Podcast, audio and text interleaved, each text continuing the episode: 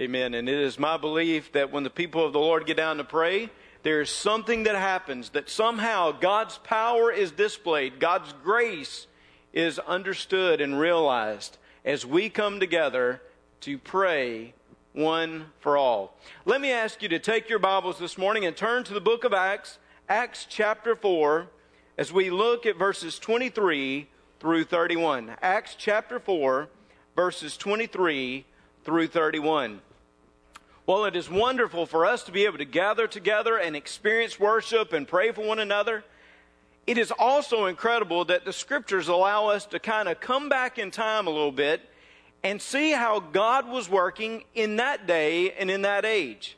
As you look at the book of Acts, you literally see what God is doing. Sometimes the book of Acts is referred to as the Acts of the Apostles. Others have labeled it as the Acts of the Holy Spirit.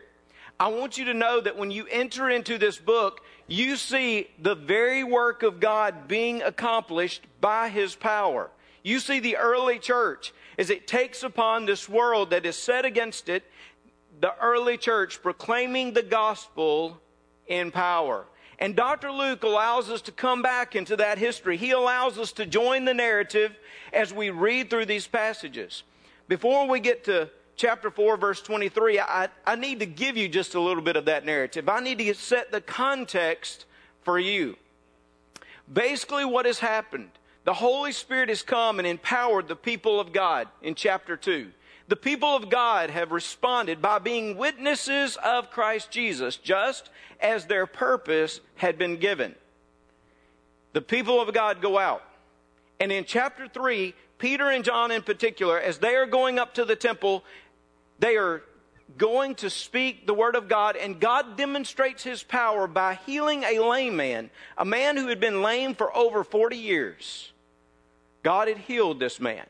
And it caused all kinds of disturbance. You could imagine. I mean, the religious leadership, they saw what had happened afterwards. They had heard the words of, of Peter and John as they had preached, as they had shared, and they called them before the Sanhedrin. After leaving them a night in custody, they were ushered before the Sanhedrin, and the Sanhedrin, the royal court of Israel, had questioned, had threatened these individuals. But then they had released them with this idea that they would not go and preach the gospel of Christ anymore. After these events, what happened? Well, they went to church. After they had had all of these moments, they had had this, the, the great power demonstrated in the healing, after they had stood before the Sanhedrin, after they had been released and threatened, they go back to the people of God.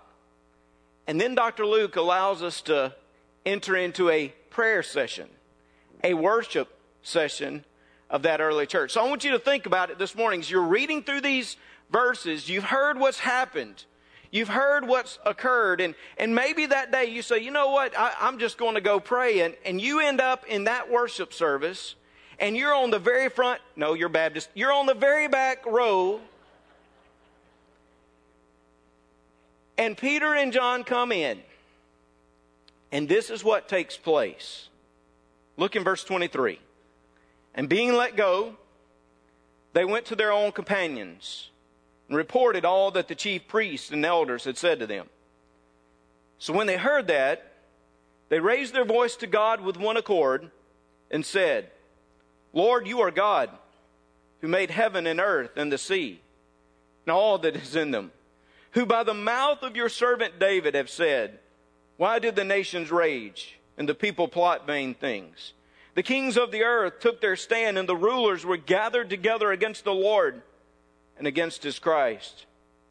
For truly against your holy servant Jesus, whom you anointed, both Herod and Pontius Pilate with the Gentiles and the people of Israel were gathered together to do whatever your hand and your purpose determined before to be done.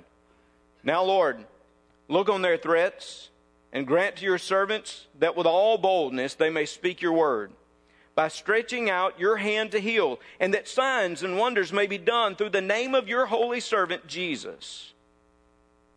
And when they had prayed, and when they had prayed, the place where they were assembled together was shaken, and they were all filled with the Holy Spirit and they spoke the word of God with boldness. You want to talk about a worship service that would be talked about for some time to come. As a matter of fact, it would be talked about for at least 2,000 or so years because we're still talking about it today.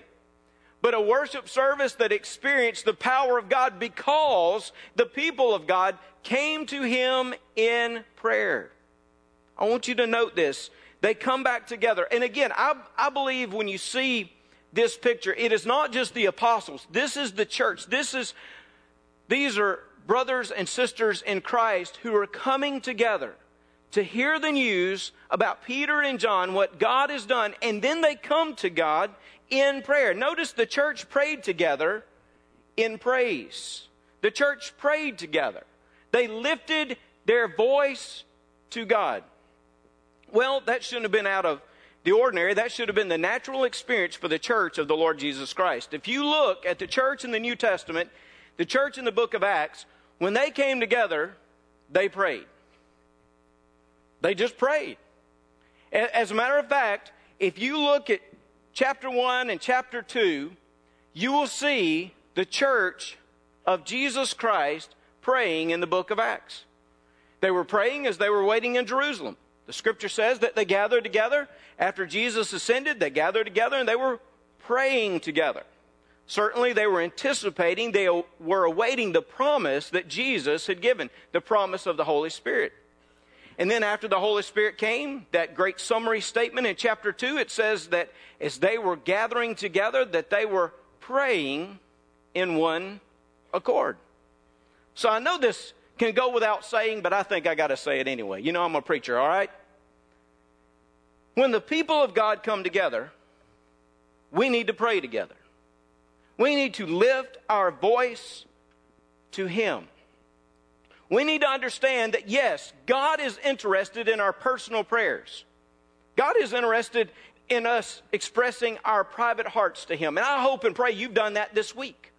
You shouldn't just pray at church. You should pray when God gives you that opportunity throughout your daily experience. You should pray without ceasing in some way, as having this attitude of prayer about you always. But when the people of God come together, we need to recognize that it's not just about our personal prayer life, it is about the corporate prayer life, it is about the church itself. Remember, Jesus, as he had given that great model prayer, he had said, Our Father which, is, which art in heaven. Our Father. In other words, it's just not my Father, it's all of us in this collective experience of faith. All of us are able to come together recognizing that we are a part of a body of Christ. So we belong to this corporate body and we're able to cry out and we're able to pray together. The church ought to be known as a place of prayer. Here, this early church, they come together, they hear the report, they pray. The church ought to be known as a place of prayer. Jesus, remember that day he got mad? Some of you, the day Jesus got mad? Some of you are just now tuning in. Okay. The day Jesus got mad, remember he comes in, he overturns those tables, those money changers that, that are there. Sometimes I get asked that on Wednesday night. If you ever come on Wednesday night, you come to family night supper, you have some of these guys that are sitting there taking your money when you come in, and they always ask me, Are these money changers? I told somebody this last Wednesday night. Depends on who's sitting there. You know, I'm going to tell you. There are a few of them back there that I probably would, but I digress. I get back now, okay? Jesus got mad that day because what did he say? He said, My house is to be a house of prayer. And what had they done? They had made it everything else. They had made it this commercial kind of market. And can you imagine what it must have been like to try to pray in the temple? I mean, can you imagine? They're selling cows over here and they're selling goats over there and they're selling sheep and they're, they're, they're selling all these uh, pigeons and doves and all of this. I mean, can you imagine what it must have been like to pray? Obviously not. So let me try to illustrate it. I wasn't going to do this this morning. I was going to spare you this. I was going to give you this later in another message, but obviously I need to connect with you a little better. Maybe those of you in the gathering, you can participate, okay, as well in this. Let's say to those of you on my left, okay? In the sanctuary, here you're kind of on the risers there. Let's just say the left side of the room in the gathering. I want you to do this for me, okay? I want you to say, moo.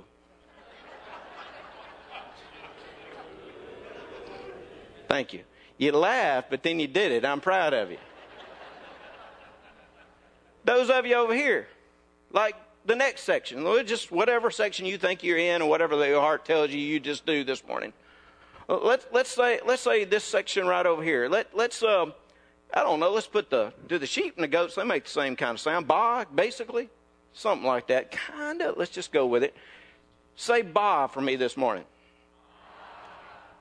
Ty, you can do better than that, bro. Ba. There you go. There. and those of you on this side, and again in the gathering, you're just going to have to work with me, all right? Those of you on the right side, uh, my right side, I want you just to chirp for just a moment, all right? Chirp, chirp, chirp. Put them all together. Put them all together. Moo, where's my moo? Ba, chirp. Now, I'm going to tell you, I'd have a hard time praying right now. I would. So it wasn't just the commercial merchandise market. You think about this. You come into the temple, the place that's supposed to be the where you talk to God as a corporate body, and all you've got's all of these other sounds going on. You've got all these other things happening. Jesus comes in and he looks at this and he says, My house should be a house of prayer. What you have done is mock the Father's name. What you have done is exchange the purpose of this temple and you have given it to unrighteousness. I'm going to say to you that the place of God, when He comes among His people, it, we find His place in prayer. And we need to prioritize prayer when we come together. The church prayed together. E.M. Bounds said, Any church that calls itself the house of God but fails to magnify and teach the great lesson of prayer should change its teaching to conform to the divine pattern, or it should change the name of its building to something other than a church. We ought to be people who come here to call on the name of God. And we do it corporately together. Notice the scripture says that they came together to pray. And when they came together, they spoke with one accord. They raised their voice to God with one accord. They were unified. Now, God has preserved this prayer for us. I do not believe it was a prayer recited by everybody in the room at the moment and at the time. I don't think it was. When it speaks here about being in one accord, what I think it means is that these individuals were in one spirit together. They were unified. Maybe one individual got up and prayed the prayer, but all hearts and all minds were gathered around to assent, to amen that prayer. That is, that all of them were united in this. They were lifting up their hearts and their voices. They were they were calling out to God together. There might have been one representative, but these individuals were agreeing in spirit in their lives. Listen, when somebody comes to pray on behalf of our congregation, it might be as David Ab did here in our blended a moment ago. Ron's going to pray in a few moments. It might be Chris upstairs. It may be any of us. When we come to pray publicly, the people's hearts and lives and minds should turn to that prayer, and there should be agreement.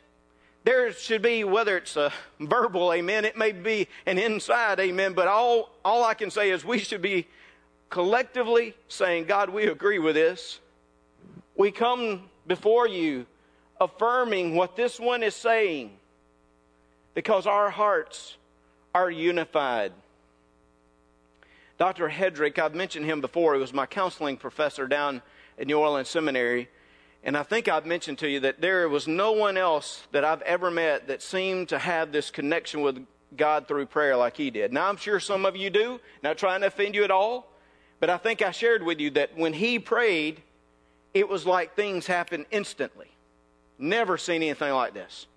He would come in and again he would say, Hey, what needs do you have today? What's going on?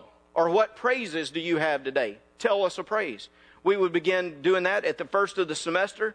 We would share with him what was going on. And I remember it seemed like seminary students always had car problems. It made up a lot of the prayer request. I need a new muffler. I need a new engine. I need a new this.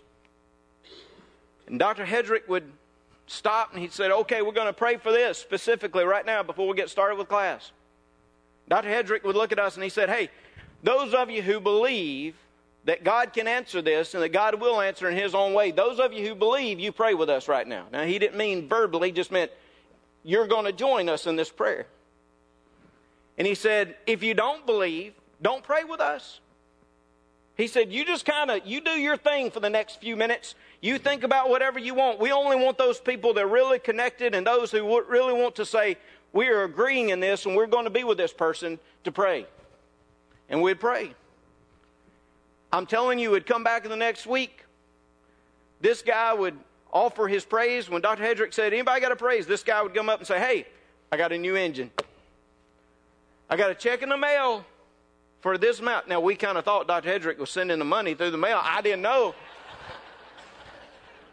But praise God, it was answered, all I knew.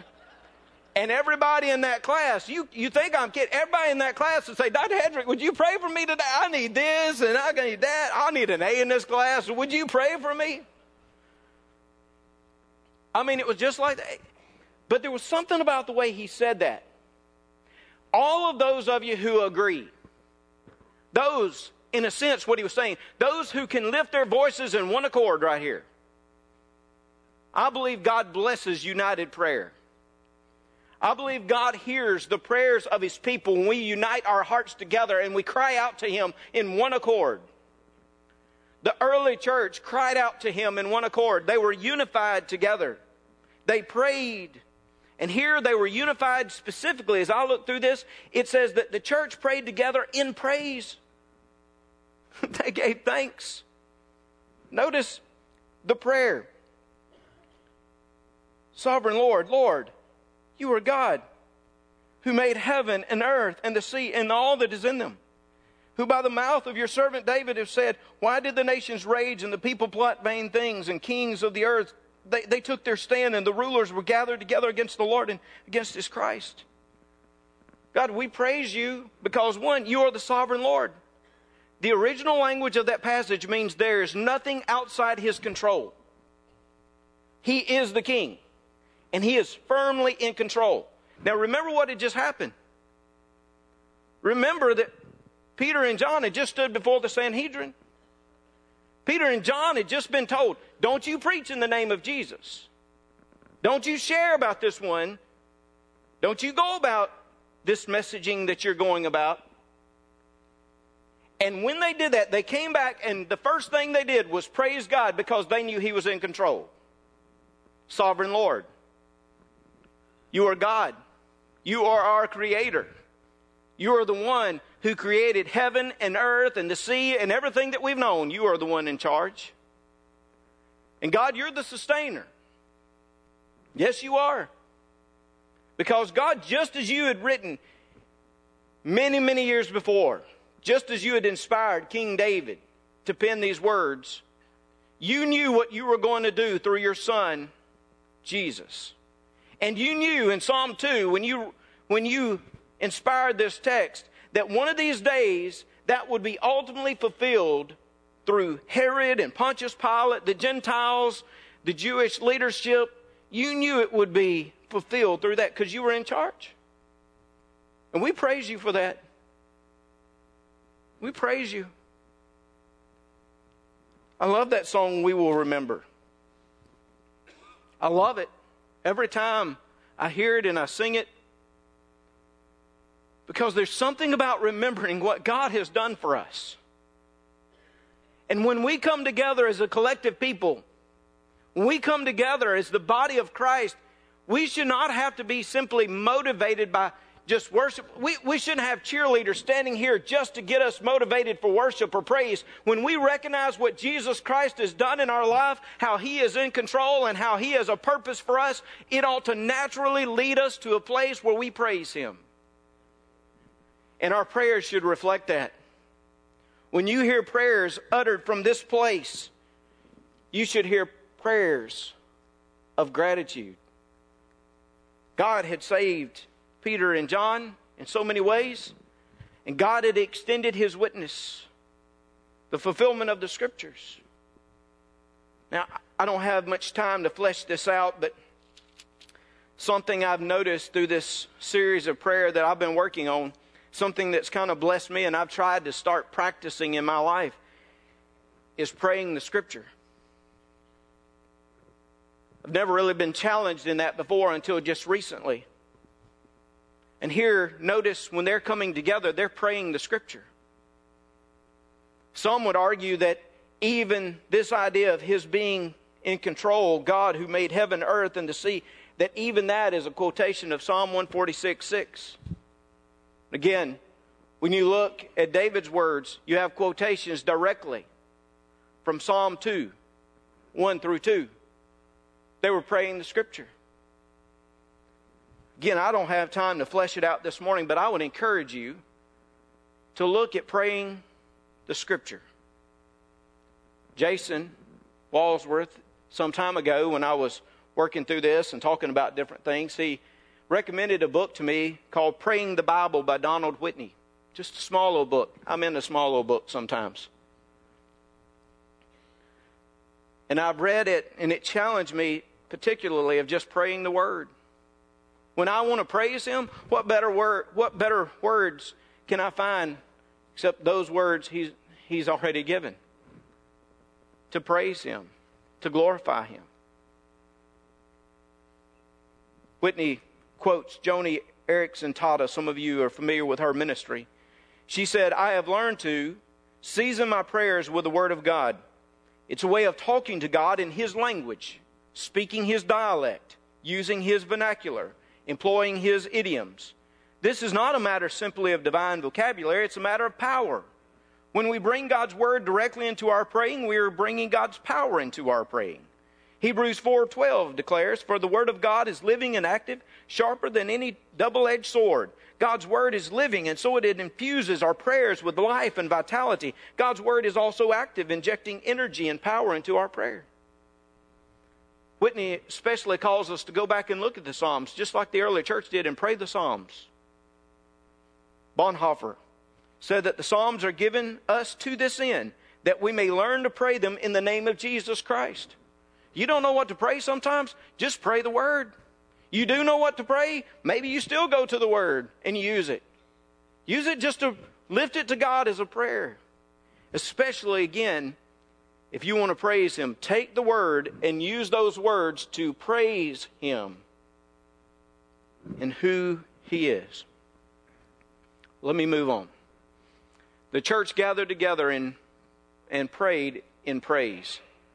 The church gathered together as well and prayed together in purpose. Don't miss this. They recognized that God was in control. They praised him for those things. Verse 29, though, it said, Now, Lord, look on their threats and grant to your servants that with all boldness they may speak your word. Notice their one purpose. Their one purpose was to give witness, proclamation to Jesus Christ. They got their purpose together. I mean, they got it straight from Jesus. Remember when Jesus was ascending or about to ascend into heaven? What did he say? He said that you're going to be my witnesses. You are going to be. You're going to be witnesses of me in Jerusalem, Judea, Samaria, to the uttermost parts of the world. That's your purpose. Last words of Jesus encapsulates the purpose so simply and so significantly. This is your purpose. They got it. I'm afraid sometimes we in the church, we've just forgotten our purpose. Listen, there are a lot of good things out there. I, I have to remind myself of that. There are a lot of good things that deserve my attention or call for my attention. But there's not enough of me to do all good things. I wish. But there's not. I don't have enough energy. I don't have enough strength. I don't have enough money. Can't do all good things. So that's the reason I've tried to work in my life. Haven't done too well at it, but I'm still working on it. Of trying to do the God things. There's a little difference. Oh, yes, God is good, but listen, He didn't call you to every good thing. He called you to do good work. He did, but He didn't call you to do everything that's out there. And for the church, we're not just another civic club. Now, don't get me wrong. I belong to a civic club, and I ain't got a problem with civic clubs. I think it's great, but that's a different purpose. The purpose of the church is to give witness to the Lord Jesus Christ. And when we come to pray, we need to be praying, God, you help us fulfill your purpose. Notice what they prayed specifically. They prayed for boldness. I don't think I'd ever noticed this till I was studying this passage again this week. They did not pray that God would remove the persecution. They simply prayed that they would be bold despite the persecution. Now, I want you to think about that a moment. Did they believe he had the strength and the power to remove persecution? Yes. They believed he could. Listen, God has all power. He's omnipotent. They recognize that. He's the creator and sustainer. He had all power to remove them from persecution and put them somewhere else. But they prayed according to their understood purpose. And their understood purpose was they were to be witnesses. Yes, in Jerusalem, the place where their Lord had been killed. They knew persecution was going to come because God had allowed it to come already. And they knew if they were to speak the name of Jesus, that there were going to be those obstacles, barriers, there would be those enemies that would come against them. So they didn't pray, God, take us away from persecution. Rather, they prayed, God, give us boldness. God, give us boldness. I'm going to tell you, there are days when I wish that God would just take us away from this world. I do. I pray, even so, come Lord Jesus. Lord, I'm ready. You come on, let's go. I'm tired of all the stuff I see. I'm tired of all the things that people experience. It breaks my heart. It breaks my life. Lord, I'm just ready for you to come. But God has not removed us from the world as of yet. He will one day. But He has kept us in the world. And as long as we're in this world, we have a purpose. And that purpose is to be a witness for Christ Jesus. And thus, we need to pray. Yes, because the culture is coming against us, the society is coming against us. We need to pray. God, help us to stand in boldness. Back in verse 13 of this same chapter, the Sanhedrin, the ruling council, they look at Peter and John, and this is what, they, what it says about this account. And when they saw the boldness of Peter and John, boldness, the same word in the original language that's used in this prayer. The boldness of Peter and John and perceived that they were uneducated and untrained men, they marveled. And they realized, they realized that they had been with Jesus. They recognized that there was something about the presence of their Savior that was somehow impacting their life and giving them the strength that they needed to stand in boldness. So when Peter and John comes back and they tell all the church this, listen to the natural response of the church. God, give us that type of boldness. God, we've tasted it already.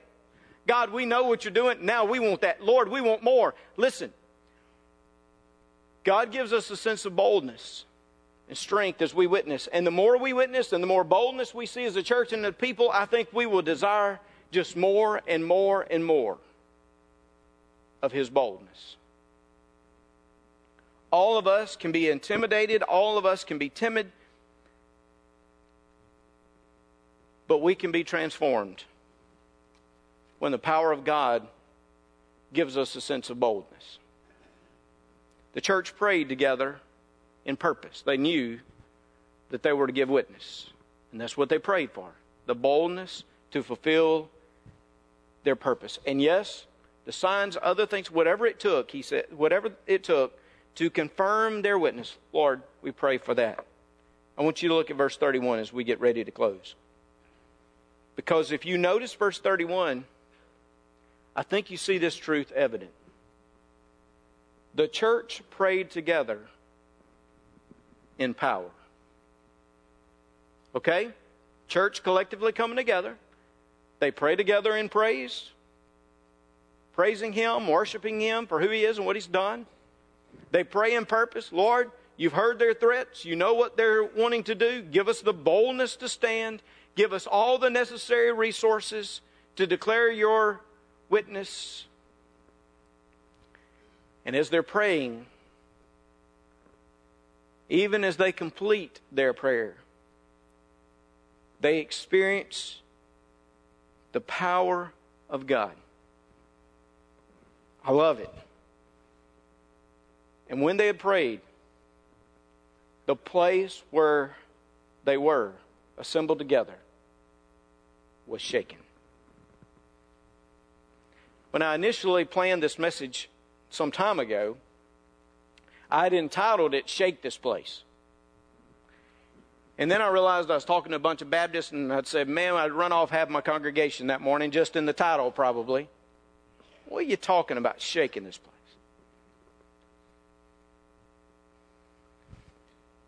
The power of God was manifest to this early church simply by the shaking of the place. When the people of God prayed collectively, the power of God was unmistakable.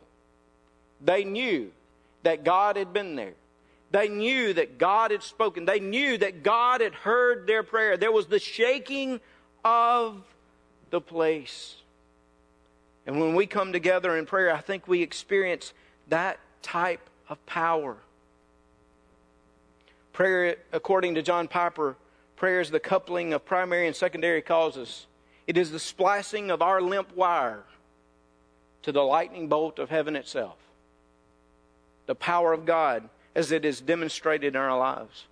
Now, some people have said that this was a, a second Pentecost because it says that they were filled with the Spirit. I believe that the manifestation of the Spirit was demonstrated and the people experienced a filling. But let, let me just say to you in Acts 2, the Holy Spirit came. There was no need for him to come again, he was already alive and present. Look at what happened. I ain't got time this morning. I'd love to be able to flesh out this idea of the filling of the Spirit. Let me just say to you that when you come and accept Christ as your Lord and Savior, the Holy Spirit sets up residence in you, and you ain't never got to worry about Him leaving you. The Holy Spirit is there. You are the temple of the Holy God. So what does it mean to fill? Well, if you look over to Ephesians 5:18, I'm to preach on it one day. Y'all to let me stay around long enough to preach on that one, okay? You're to keep coming so I can preach on that one, but to be filled with the Spirit simply meant to be surrendered and submitted to the Spirit of God in such a way that He could use you effectively. Here, the people of God were so surrendered and submitted to God that the Holy Spirit gave them a new refreshment, a renewal, a filling to go about their work. They experienced a new sense of empowerment. Oh, the Holy Spirit's there. Listen, just as I said a moment ago, the Holy Spirit is there within all of us who are believers. But we need some refreshment. We need some renewal. We need, as we surrender and submit ourselves, we need to see that refreshment again in our lives. It comes through the power of surrendered people coming together and praying. Remember what Jesus said as he was speaking about discipline, church discipline, and he, he made this statement in Matthew 18, verses 19 through 20. Again, I say to you that if two of you agree on earth concerning anything that they ask, it will be done for them my, by my Father in heaven. For where two or three are gathered together in my name, I am there in the midst of them. Certainly, it is according to His will and whatever He wants in our lives. Again, we recognize, we surrender, we submit, but listen to what He says. He says that where two or three are gathered, there He is in the midst. What didn't I say a moment ago that The Holy Spirit lives in all of us who are believers? Yes. So, in other words, His presence is within me, but there's something dynamic when the two temples, or three temples, or four temples, or a thousand temples come together. All of us come together. There's a special manifestation of His Spirit, and as we agree in spirit with one another according to His will, and we ask, it is powerful. I say to you, join your brothers and sisters when they're praying. Don't just skip out of Sunday school when they're praying. Pray with them. Join us as we come collectively. Let me say to you, you need a buddy, you need a partner. You find somebody and say, hey, I need to pray with you. I need somebody to pray for me. You, you go to them and, and mention this because there's something about the power of praying together. That's what you see here as the place is shaken, as the filling of the Spirit comes. And ultimately, the power was demonstrated in God's answer. So, what they asked for? Boldness. Help us fulfill our purpose. What does verse 31 say? And they were all filled with the Holy Spirit, and they spoke the word of God with boldness. That's where they saw the real power. Later on, you'll read verse 33 And with great power the apostles gave witness to the resurrection of the Lord Jesus, and great grace was upon them all. Praying together, coming together, seeking His will together, it is amazing to see how His power enables us to go about our purpose. He answers our prayers. I think and I believe that we have to come back. If we're ever going to see the power of God in our churches across this land, we've got to pray. We wonder why we're so anemic because we have put our dependence upon everything else besides God. Our buildings, our budgets, our programs. God is the only one that can give us the power that we need to fulfill our purposes. A.C. Dixon said, When we depend upon organizations, we get what organizations can do. When we depend upon education, we get what education can do. When we depend upon man, we get what man can do. But when we depend upon prayer, we get what God can do. Lord, listen to your children praying. Send your spirit in this place. Let the heavens open. Let your kingdom move. All our faith and hope in our great God. May we be people who pray together in praise, in purpose, and in power. And may we see his answered prayer work in our lives. Let's pray together. Father, thank you again for this morning, this gathering of believers. I thank you for my brothers and sisters who are here, whether they're in this sanctuary or they're in the gathering right now. I thank you for them. And Lord, I pray that you would hear our plea, that you would empower us to be about your business. We would see people saved, we would see those discipled. Lord, help us to be bold witnesses for you. Help us to seek you in all things.